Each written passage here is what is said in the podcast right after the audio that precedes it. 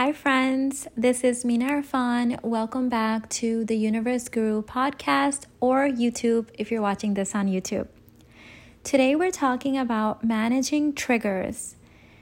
What are triggers? First and foremost, let's start there. So triggers are basically emotional wounds, very similar to physical wounds. So if you had, God forbid, a physical wound, like you had, let's say, a boo-boo on your arm, every time someone brushed past it, you'd probably scream out in pain. You'll say, oh, ouch. Or maybe you were anticipating that people would brush past it and you would make sure that you created kind of a barrier of safety around it. Maybe you would sit in a particular angle, or maybe you would hold your arm behind you when people were quickly passing by, or maybe you would hold your other arm in front of it. So sort of like that, we have emotional wounds, and when other people brush up against them, that is what causes a trigger, okay? So them actually brushing past it is the trigger. That's what pulls up that emotional wound. So what we tend to do is we will create a life where it is the least chance of it getting triggered. And as you can imagine, you would have to live a fairly small life. You would have to have a very small life where you're not triggered, especially depending on how many emotional wounds you have. You couldn't hang out with certain people. You couldn't go to certain parties. You couldn't advance in your career or start a business if you were really afraid of people triggering you. So it is necessary to try and heal these wounds if you want to have a beautiful life experience, right? Like, think of it, the easiest way not to get triggered is to live in a cave where no one can find you. But what kind of a life would that be? Okay. So there are many options of what you can do. What I recommend is when you get triggered, make a note of that. Get really curious. Say, that's so interesting. When so-and-so said this, I felt really defensive, or I was really triggered, or I was really angry, whatever comes up for you. Usually what we do is we blame the other person. I know I used to do this back in the day. I used to say, oh, that person is a mean person, or that person says mean things, or that person makes me angry. It was only when I started asking myself, why does what this person says make me angry? I started taking personal responsibility for the fact that I was the one getting triggered. Now, there were some people in my life at that time that knew my triggers better than I did. I was not that self-aware.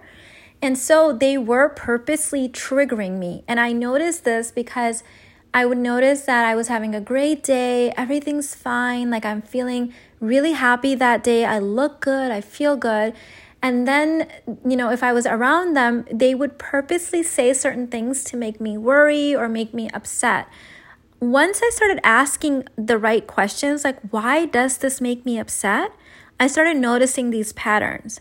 So the first thing I did was I started having some distance from these people, because in order to heal your wound, you need someone not to keep scraping it back up. Just like a physical wound, if I had a bleeding wound and someone kept scraping it up, it would take longer to heal, right? So I did have to distance myself from certain people. Now, obviously, if you're living with people that are triggering you, that's not always easy. And the main responsibility is on us to make sure that we are doing our inner work. And so, I have courses and books and things on this topic, but in the scope of this podcast, what I can say is that start noticing where that trigger is showing up as a sensation in your body. This will give you a clue to where that trigger has been stored in your body. So let's say someone says something about your kid, or let's say they say something about you being some kind of a mom, and that triggers you. When you are triggered, where is that showing up? Is it tightness in your chest? Is it kind of a woozy, dizzying feeling in your head? Is it sort of a burning sensation in your womb? That is important because that's where that trigger is stored. So what I would do is go into that space where it's showing up and just kind of let it know that you have received the signal. It is trying to communicate with you. So what you can say is to sit with it quietly. Like, I would notice that a lot of my triggers showed up either in my chest or in my womb. So what I would do is I would drop down in there and just sit with it, not trying to change it, not trying to manipulate it in some way, not trying to shut it down. You know, that's what I probably had been doing for most of my life. That's why it's a trigger. But just being with that sensation is step number one. The other thing you want to do after you've done that, you know, for a bit, you don't want to just bypass through it, is you want to say, why does this trigger me? Like, what is the core belief behind this? Because here's the truth, babe. No one can trigger you unless you agree with what they're saying. Okay? So if someone has something to say about my parenting abilities, and if I think what they're saying is not true, I might even think that's funny. Or it might just be kind of like a cloud passing through me. Like, it's not going to hit against any emotional wound. It would be the equivalent of someone passing by and, you know, their jacket brushing up against my arm. If I don't have a wound there, it's not going to hurt. There's nothing to hit up against, right? So you want to find that original core belief. Maybe there's something that you are doing that makes you question your own parenting, and therefore this person saying it triggered that wound that you already had. So in that stage, what I would recommend is reframing your core beliefs, like asking yourself, is this ultimately true? Why do I believe this? Where is this coming from? That's the part of the inner work that I teach you guys in my Basic Babe Bundle. I'm also writing about this deeply in my new book.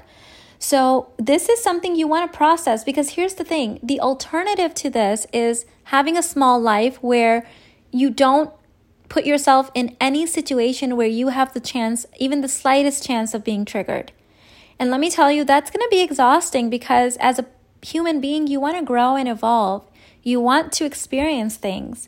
Good luck, you know, avoiding people enough that no one brushes up against your wounds ever again. Okay? So now let's talk about, what if you are triggering people? Okay?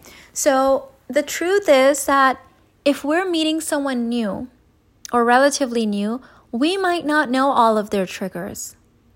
So we might just make a casual statement, and that might set them off in some way. It might set off their emotional, you know, wound of abandonment. It might set off whatever. Like, you don't know their entire history. You don't know their childhood. And a lot of these things actually happen in the first 3 years, in the most formative years of our life. And so they actually might not even know it, right? Because they don't remember what happened when they were under 3. So in that case, just knowing that it's not your responsibility in the sense that, like, that the initial trigger, but if they let you know that this is triggering, one thing you could do is avoid that topic if possible. Because, I mean, with most people, we're not going to be launching into a whole conversation about triggers. Like, it might be appropriate. This might be a work setting, right? But if you must talk about that thing, let's say it's work and you have to, you know, show your skills, and they still keep getting triggered, that's on them. You know, they have to do their inner work around that. I mean, that's the whole premise of doing inner work. In my life, if it's someone very close to me, meaning if this is my husband or my children, I consider that my deepest, closest inner world, then I will take the time to help them heal. And I talked more about this in my podcast episode number 2. So you can refer to that, how my husband and I did that. In that situation, when they are not triggered, I might go to say, hey, I noticed that when this happened or when I said this, you got a little triggered or you got a little defensive. Do you want to talk about that a little bit more? Or what came up for you? Or what did you hear? Now, do not do it when they're triggered. So when people are triggered, their amygdala, the part of the brain that is responsible for fight or flight, is very active. And when that part of our brain is active, we perceive things and hear things very differently. I mean, everything changes in our body. Our blood is thicker. We might experience sound, taste, sight, everything differently. So when you're trying to have a conversation with someone who's triggered, just know that they might be seeing you as a physical threat. I highly recommend especially not talking to someone in a car or when you're sitting side by side, because when the amygdala is active, when we're really triggered and we're also glancing side to side to look at the other person, if they're sitting on our right or our left, it distorts facial features, and you might see them as an angry tiger instead of your spouse or your friend or your child. And so I have a rule in my life that I do not communicate with triggered people, because I've just learned that they will twist your words. Whatever you say may trigger them. They're not in their right mind, basically. So in that moment, just excuse yourself, or set that boundary of like, hey, we'll talk when you've calmed down. The other thing about helping family members is respecting if they want to be in that space with you, right? Because you're essentially stepping into sort of a coaching role or a support role. And so asking certain questions, I find that if I ask more curious questions instead of like actually just turning into a full-blown coach, people are way more receptive, because it actually makes them curious. Hey, why did this trigger me? Or what did I actually hear when you were saying this? So just remaining curious. And this has been a really life-changing and life-giving technique in my life, because in my family, we've helped each other deal with our triggers and grow and evolve. And we're really just thankful that we have that safe space, and just knowing that not a lot of people do. Okay. The other thing I would say is, if someone keeps triggering you and you're trying to heal, like I said before, take some space. Let them know, hey, I'm working on myself right now and I need to do certain things, and I'll be back.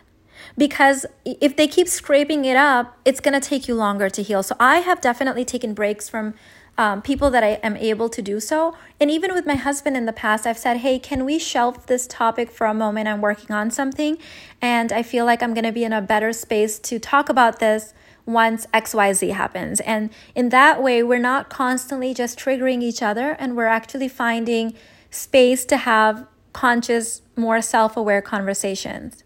Okay. Now, the third thing I want to say about these, or the last thing, is that there will be people in your life that are just so overly triggered, or are just sort of people that overreact to certain situations, create drama. I call this addicted to suffering. There's a whole evolutionary, background on this. I've talked about this many times on YouTube. I'll also go into it in my book. But I sometimes just don't find it worth my time to deal with that. So because I'm creating so much in my personal life, I have, my family, I have this beautiful, just delicious life, and this, artistic career that I pour my energy into. I've just had to make it a boundary, because at the end of the day, if every single person that comes in is being massively triggered and they're overreacting, and I have to stop what I'm doing every single time to put out their fires, I don't think that's a good use of my time at this point. So as sad as it is sometimes, I just have to let people go. I believe that every single person is capable. I believe that everyone will find their way. I believe that everyone will do their inner work in divine timing when it's right for them. Expecting everyone to just be at the place that I'm in, it's not fair. It's not going to happen, because inner work is luxury. You need enough space and time in your life to create that inner work, energy for yourself. So in that, if it's just someone that, I would have liked to be in contact with, but let's say that we're just not in that space, maybe we're triggering each other, it's okay to be like, hey, this is just not working for me right now. I think there is a way to do that with so much love and so much respect, with zero blame, with zero drama, and just letting people be where they are and letting them find their way.